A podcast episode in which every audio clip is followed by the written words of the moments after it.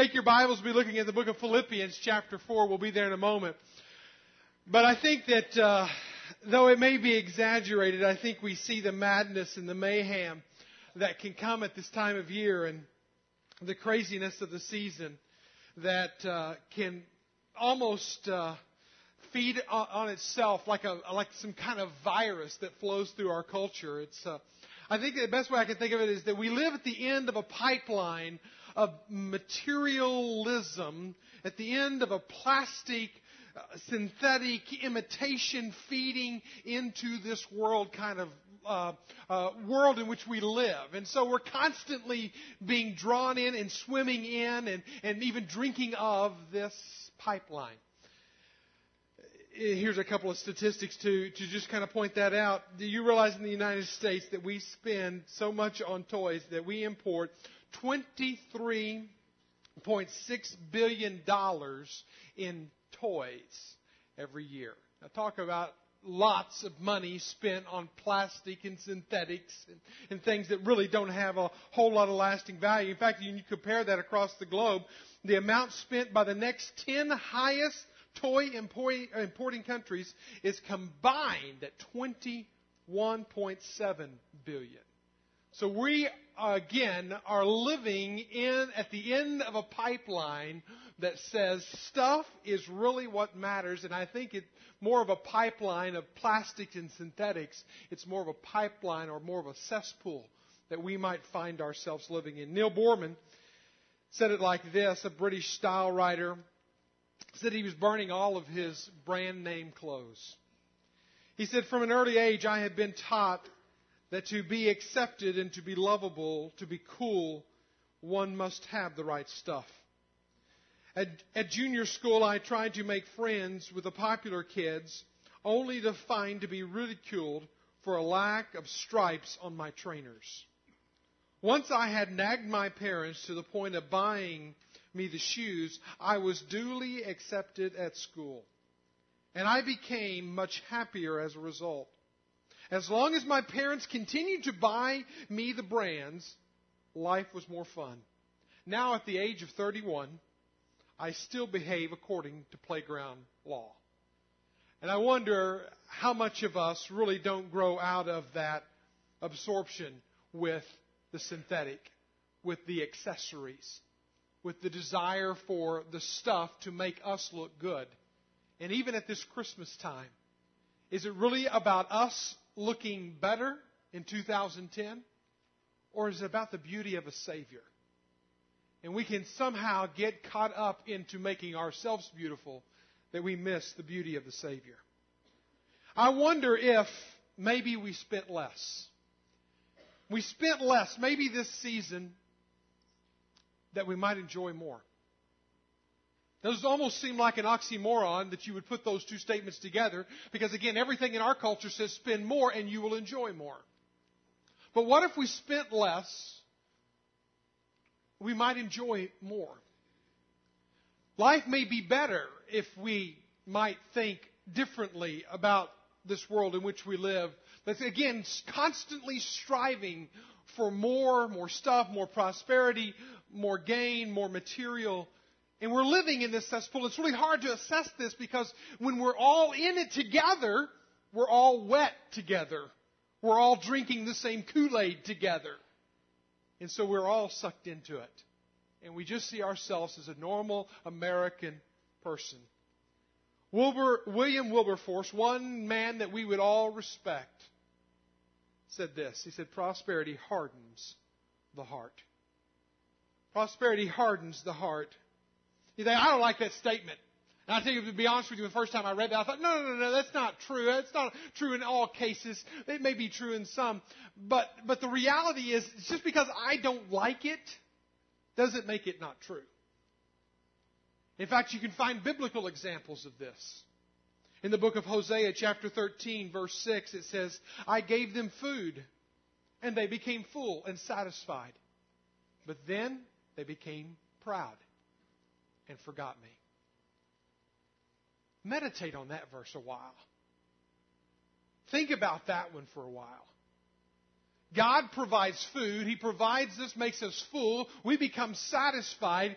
And in that satisfaction, we become arrogant of, of, our own accomplishments and our own successes, that our successes ends up being our failure. We forget God. John MacArthur, a pastor in California, said it like this. He said, Christmas has really become a hopeless muddle of confusion. The humility and poverty of the stable have somehow confused with the wealth and the indulgence and the selfishness of gift giving. The quietness of Bethlehem is mingled in in the din of shopping malls and freeway traffic. The soberness of the incarnation is somehow mixed with the drunkenness of the season. Blinking colored lights somehow have some connection to the Star of Bethlehem. Again, I think because we're all swimming in the same water, because we're all drinking of the same water, we don't see it. We just see that we are living the American dream. We're living that American get more, save more, get all you can, can all you get, and set on the can. We just lived for that. And again, I don't want to stand before you today and say the stuff of this world is evil. It's not. I'm not saying that at all. I'm saying what it has done to us and what we, how we have been sucked in and become a part of this, this culture of get and get and get has tainted and actually taken the story of Christmas and absolutely polluted it. That's what I want to say. And that if we're truly going to enter into the narrative of the incarnation of the Savior of the world, then let's revisit the humility and the poverty and the, and the less of the story and not the affluence and the prosperity of this culture in which we live. You will not, I guarantee you, you will not hear this message anywhere else in the next month. You'll only hear it here. Not, not a media, not a, not a retailer, not, not, not, not a print material, not a radio, not a, not a television ad. There, this message will not go out anywhere else. So everything that I'm saying will be swimming upstream today. And even right now, you're saying, okay, some of you are thinking, he's anti-Christmas, he's anti-gifts, he's anti... Uh, uh-uh. I'm just pro-Christ and understanding if we are talking about celebrating the Christmas story, if we're talking about not just talking about the story, but entering into the story of Christmas, what should that really look like? How can we spend less and enjoy more? In the book of Philippians, chapter 4, we'll be there for the next two weeks because I think Paul really deals with it in a number of capacities of the Christmas story. He deals with it very, very quickly. Uh, next week, we'll talk, I'll let next week be next week. But this week, as he, as he kind of comes to the whole idea of the stuff of this world, and helping us to maybe get a grasp on this. Paul was a missionary, as we know, and he was around the world and sharing around the known world of that day, the Roman Empire of that day, and the Greek culture of that day. He was all over the place, and he really relied, as even missionaries do today, relies on the contributions and the support of, of, of churches that believe in his ministry one of those churches, the first church that really joined in and said, hey, we believe what you're about, and we're going to support you in what you're about, was the Church of Philippi. The first church that really bought into it and supported him in what he was doing. So as, as we kind of jump into this story, understand what's going on. But one thing that, that, that Paul brings out in this story is that he learned something. He learned something. He learns it, and he even mentions it four times in two verses. He mentions the word learned, learned. He mentions the words knows, knows. He even actually calls it a secret, like it's some kind of hidden combination to get out of the cesspool of materialism. He says, I, I know the secret. I've learned the secret. I know what it is. And it's found in one single word. Are you ready for it? It's the word contentment. Not complacency contentment. Not apathy, contentment. whenever I can say in my own life, enough. I have enough. Now, what can I do with the rest of this? That's not the culture in which we live. If you have it, you spend it. If it's on the table, you eat it. Whatever it is we consume in this world. And what Paul learned, what Paul knew, he says it again and again, it's the secret in which unlocks the, the very ability to enjoy life with little or with a lot. He even says that. It's the word contentment. Take your Bibles, look with me at Philippians 4, verse 10, as I pick up reading there. He said, I rejoice in the Lord greatly now at the length that you have revived your concern for me. That you were indeed concerned for me, but you had no opportunity. Not that I am speaking of being in need. And again, I think this is a key phrase. Being able to look at our life, listen to this. Being able to look at our life and to say, that is a need, that is a want. If you can't distinguish between a need and a want at the very core essence of your life, then you haven't learned what Paul is speaking of here. What do you really, really, really, really must need to live and exist and, and, and, even prosper, let's say? Move forward in this life.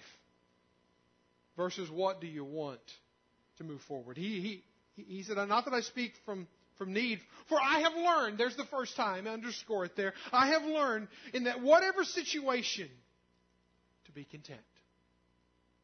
I know, there's that word again, I know how to be brought low, and I know, there it is again, how to abound. And in any and every circumstances, I've learned, there it is again, the secret of facing plenty and hunger and abundance and need. I can do all things through him who strengthens me. Yet it was kind of you to share my trouble. And you Philippians yourselves know that in the beginning of the gospel, when I left Macedonia, no church entered into a partnership with me in giving and receiving except you only. So they were the first church to jump on board. Even in Thessalonica, you sent me help uh, for my needs once again. Not that I seek the gift. He's not some first century televangelist here. Not that I seek the gift, but I seek the fruit that increases to your credit. I have received full payment and more. I am well supplied, having re- uh, received from Epaphroditus the gifts that you sent and the fragrant offering and the sacrifice acceptable and pleasing to God. Your gift was acceptable and pleasing to me? No, it's not that important. It's acceptable and pleasing to God and my God will supply every need of yours according to his riches and glory in Christ Jesus. To our God the Father, glory forever and ever. Amen. How do we live in this world of plenty? How do we swim in the cesspool of materialism and learn to be content? I think Paul mentions in this, in this dialogue with the church at, Philippi he gives us, I think, some handles to hold on to. To at least begin that education process, to maybe start down a path of learning to be content, that I don't have to have all of this to be happy. The very first thing is realizing the insignificance of things. Realizing the things that are around me, the things that are in the stores, are really very insignificant. This is the first lesson I think that he speaks of in this passage.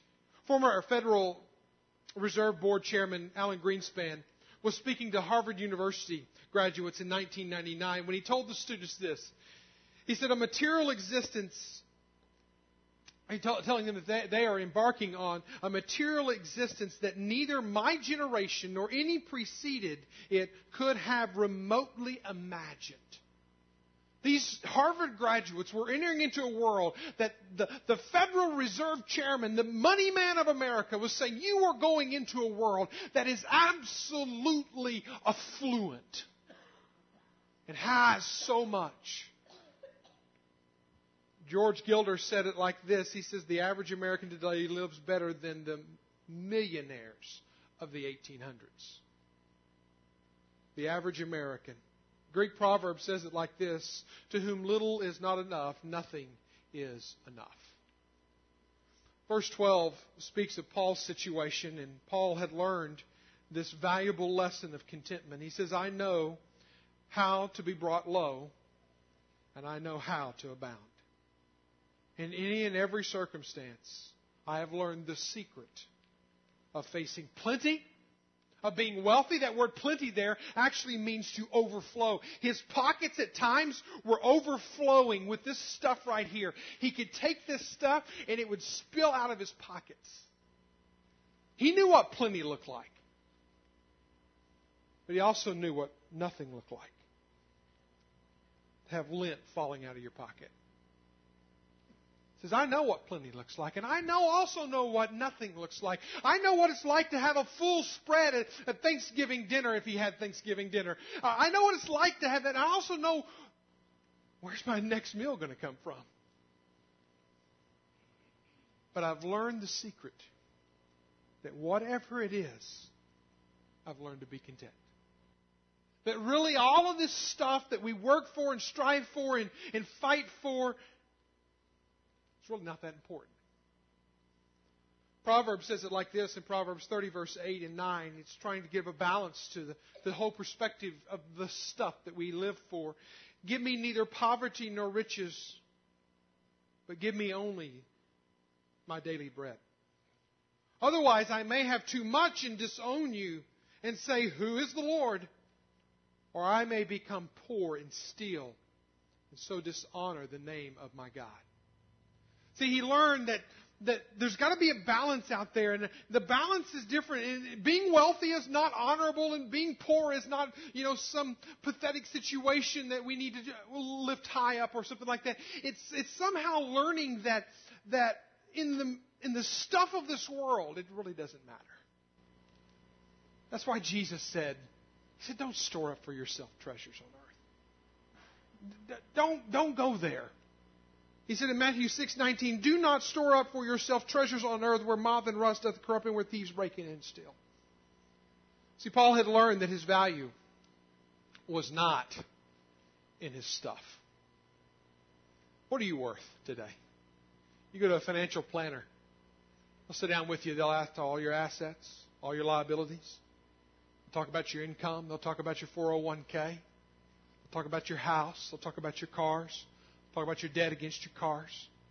You add all that up, you subtract all that out, and you do all the math of that, and he comes up with your net worth. What are you worth? Let me give you a, a, an easy equation to that. Your worth, add up everything in life that money can't buy and death can't take away, and that's really what you're worth. Money can't buy, and death can't take away. You know what? That leaves you just with yourself. That is what you need to focus on. How am I doing in my relationship with God? How am I doing in my relationship with humanity? Sent out a book to all of our members, Crazy Love book. And hopefully you're reading it. If you didn't get one, go to the store. They're sold out. Go to the store. You can find them at just about any store around. Read it just chew on it. It's not a story, it's not a book on Christmas, I'll promise you that. It's a book on getting the perspective of what real love relationship is with God. When I first read it, I thought this is radical Christianity. And I had to take the word radical off. This is crazy Christianity because, I mean, nobody lives like this. I had to take the word crazy off. I really realized that the end of the book, this is Christianity. This is the real stuff. And I have been living the plastic, synthetic imitation out there. Realizing the value. And the thing is, is so many people have read this book and it's rocked their world. I want to show you one little clip of, of a family. It was recently on Good Morning America that read the book and how it rocked their world. And for each one of us, it will be different. It doesn't mean we all become a cult, we all dress the same and live the same in some kind of commune. For us, it will be different. For you, it will be different. But may God so change you through this process and through this journey of this Advent conspiracy, this desire for crazy love. May He so change you that you are truly different. Watch this.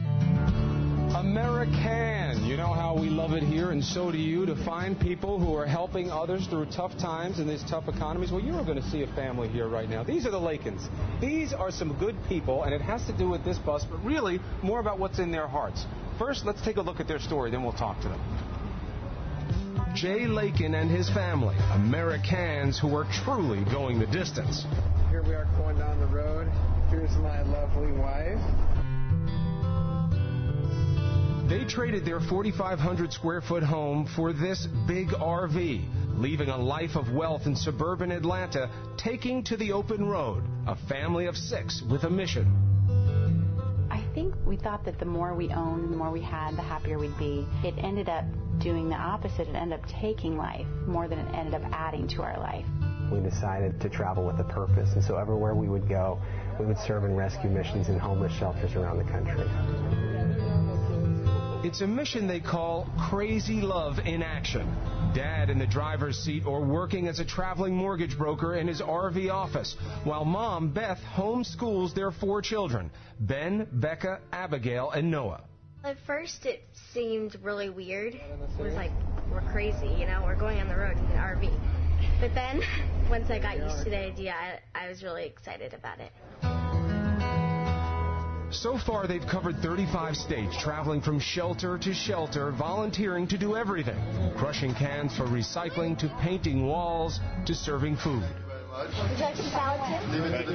It's interesting to see the people light up when they see a family come together.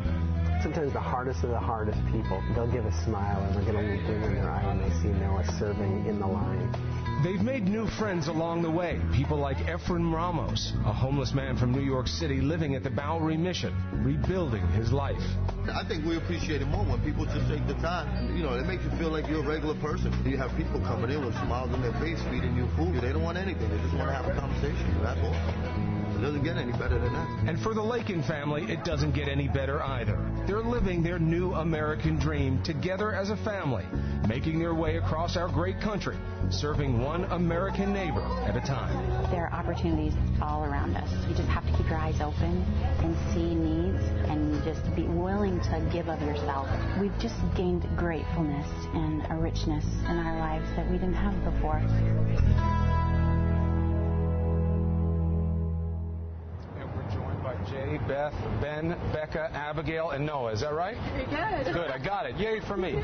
Crazy love in action. What does it mean? Why do you do this? Well, we went on a mission trip to Africa and we got impacted by that, and we just want to go and show the love of God and Jesus to other people in a tangible way. And we're just passionate about getting other people to get out of their comfort zone and serve wherever they are. For all the sacrifice, Beth, do you give more or do you think you get more? Oh, by far, I think we get more. I do. I mean, I, I think it has its challenges, but it's, it's been a, a trip full of blessings and just unbelievable experiences. You're the best. Thank you for being here. Wave goodbye. Go to abcnews.com. Find more people like this, Americans. One of the phrases in there, the new American dream.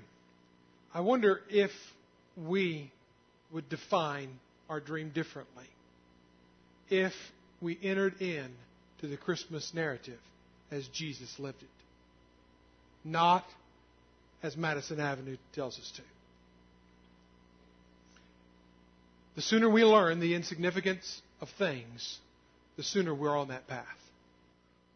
The second thing that Paul brings out in here that helps us to see how he learned the contentment to live on in life is the sufficiency of Christ. Paul learned that it wasn't in the plenty that got him through life. It wasn't in the plenty that helped him to survive in the jails. It wasn't in that. It wasn't in the poverty even. It was, it was in learning who Christ was and, and engaging Him and in all of His power and understanding that. Leonard Sweet said it like this in Carpe Manana. He said, he said the greater the, the material fullness, the greater the spiritual emptiness. That's a sad statement if it's true of us. If the more we have, the, the, the hungrier we actually are in our spirits, but yet we don't even realize it. If you look at, again, Philippians chapter 4, verse 13, it says it like this Paul didn't say this, I can do all things. He said, I can do all things through Christ. I have heard so many people miss and abuse this verse. I can do all things. I can do all things. I can do all things. It's not that I can do all things. It's I can do all things through Christ who gives me strength.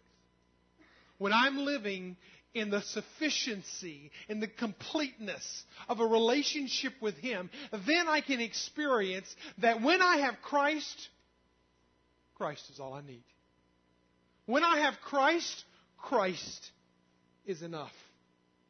The Amplified, or excuse me, the Jerusalem Bible says it like this There is nothing I cannot master with the help of the one who gives me strength. I love the Amplified. It says that I am ready for anything, equal to anything, through Him who infuses inner strength into me.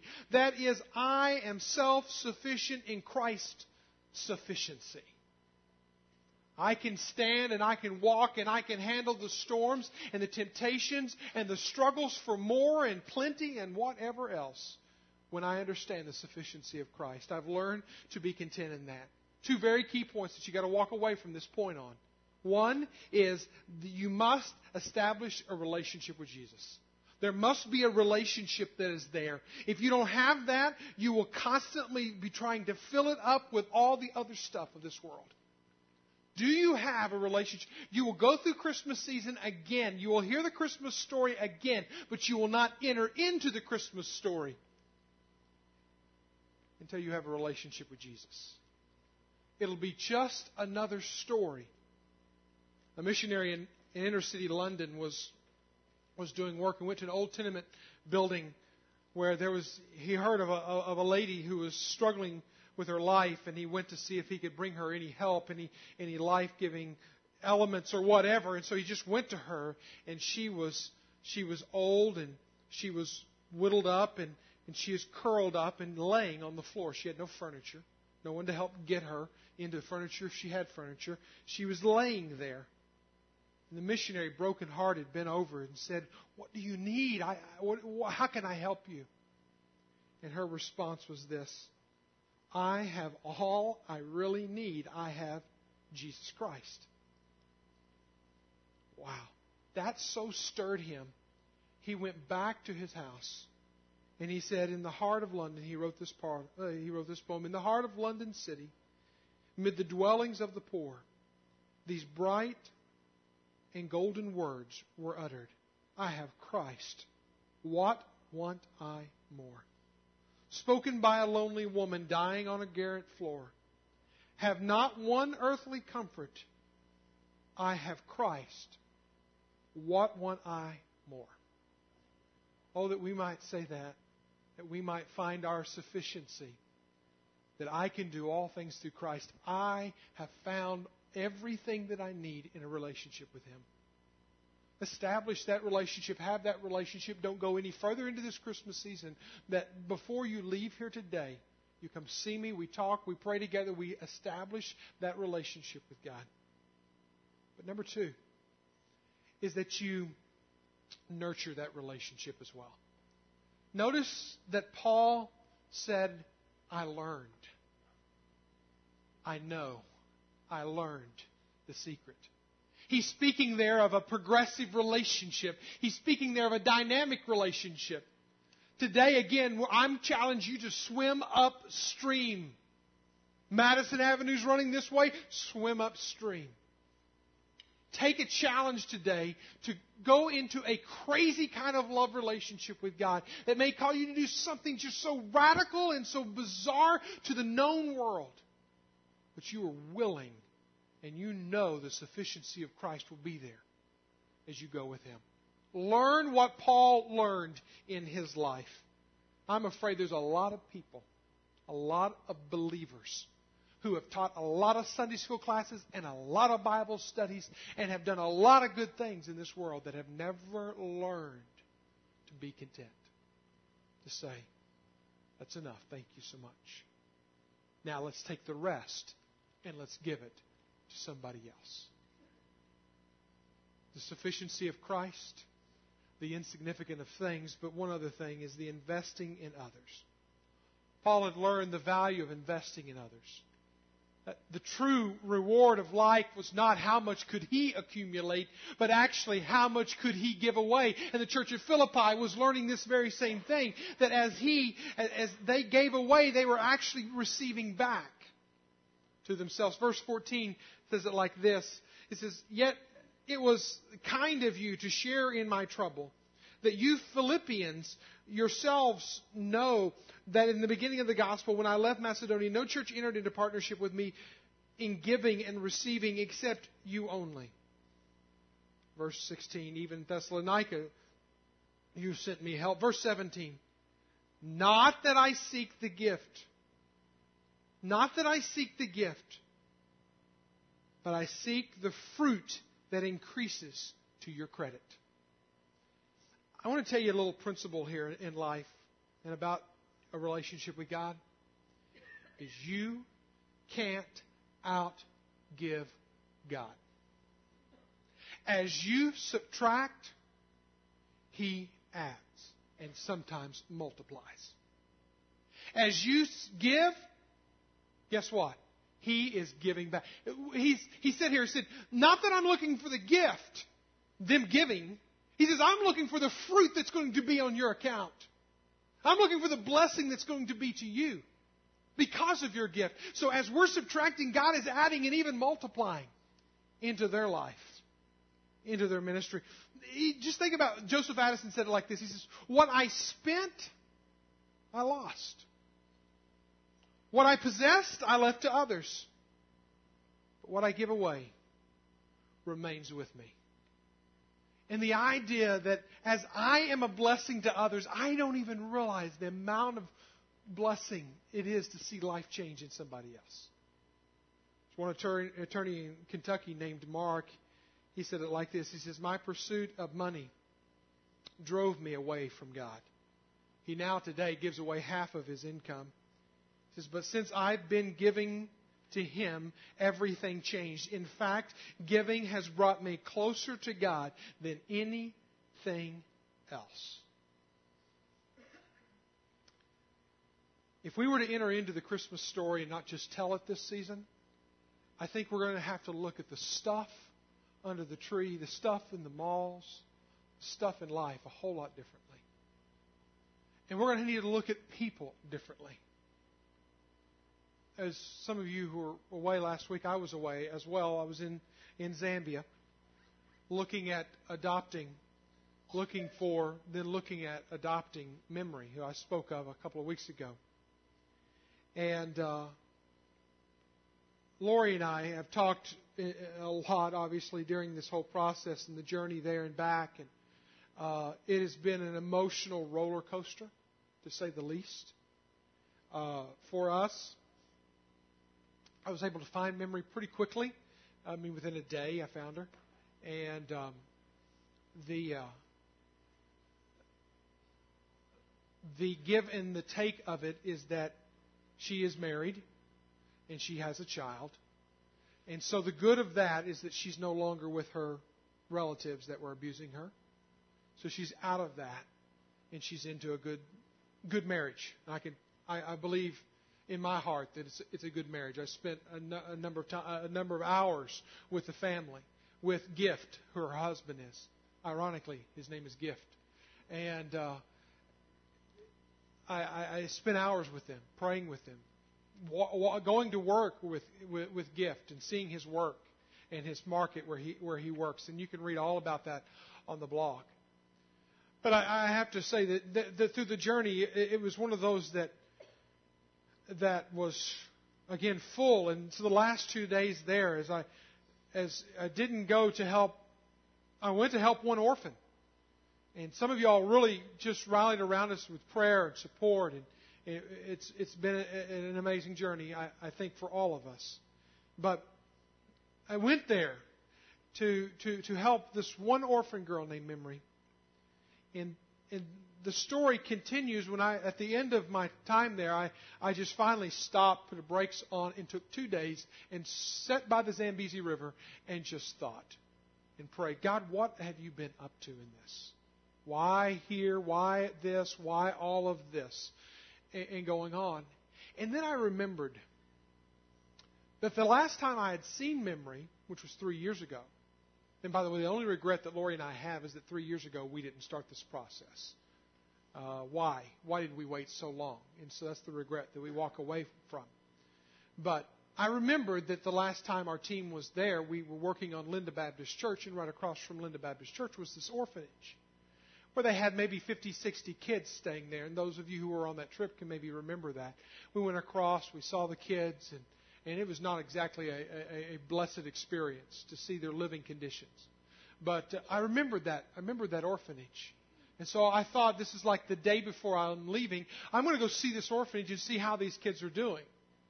And come to find out there's 240 orphans at this place now. And so I pull up at, at, at this, at this, this Linda uh, secondary school, and, and I, I decided then I've got money that, that, I, that I had to bring to, to bring that one orphan back, memory.